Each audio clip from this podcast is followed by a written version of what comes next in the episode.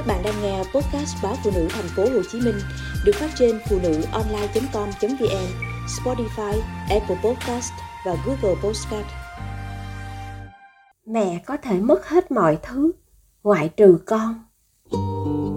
Nhìn hai đứa con nằm trọn trong vòng tay mình, tôi xót thương khi nhớ đến chuyện một người mẹ lạc mất con giữa mùa dịch Covid hôm nào. Đấy là người đàn bà bệnh tật nhưng vẫn rong ruổi, cầu cứu khắp nơi để giành lại quyền nuôi con. Thế mới thấy, đàn bà có thể mất hết mọi thứ, từ nhà cửa, tiền bạc tới đổ vỡ hôn nhân. Nhưng có một thứ họ sẽ quyết đòi bằng được, đó là quyền làm mẹ. 76 ngày không được gặp con, nhắn tin xin chồng tấm ảnh của con mà không được chị quay quắt bệnh tật khiến vợ chồng xa cách, mẹ con ly tán và rồi lạc mất nhau khi con lại ở trong vùng tâm dịch, mẹ ở sài gòn. Sự hẹp hòi của người chồng, người cha đã tước quyền được yêu thương ở một đứa trẻ. Người đàn bà ấy trắng tay sau ly hôn, nhưng quyền bên con thì chị không dễ dàng bỏ cuộc tôi đã từng sống trong khu tập thể có người đàn bà điên. Người đàn ông vô tri nào đó đã cưỡng hiếp khiến chị có bầu. Từ ngày có con, chị thay đổi tâm tính. Chị sẵn sàng nổi nóng với bất cứ ai, đòi ôm đứa trẻ. Nhưng thật khó để một đứa trẻ đỏ hỏn trong vòng tay của một người mẹ điên.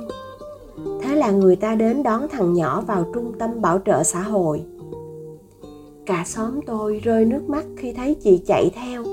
Đòi con lúc chiếc ô tô lăn bánh, rồi mất hút. Từ đó, không ai thấy bóng chị nơi cầu thang bỏ không của khu tập thể. Cho đến một ngày, chúng tôi thấy một đứa trẻ chập chững bước đi bên một dáng người đàn bà quen thuộc. Chị đã trở lại. Người ta kể rằng, ngày con chị vào trung tâm cũng là ngày chị lấy vỉa hè nơi đó làm nhà. Ánh mắt chị chẳng rời đi chỗ khác nào, ngoài căn phòng có tiếng đứa trẻ khóc. Chị la hét, ném đá, rồi lẻn vào ẩm đứa trẻ đi. Chị có thể không biết làm mì tôm để ăn, nhưng lại cho con bú rất khéo. Nhìn chị xếp áo quần và đắp chăn cho con chẳng ai nghĩ rằng đó là người đàn bà không được bình thường. Bản năng làm mẹ tương đồng với bản năng sinh tồn của con người.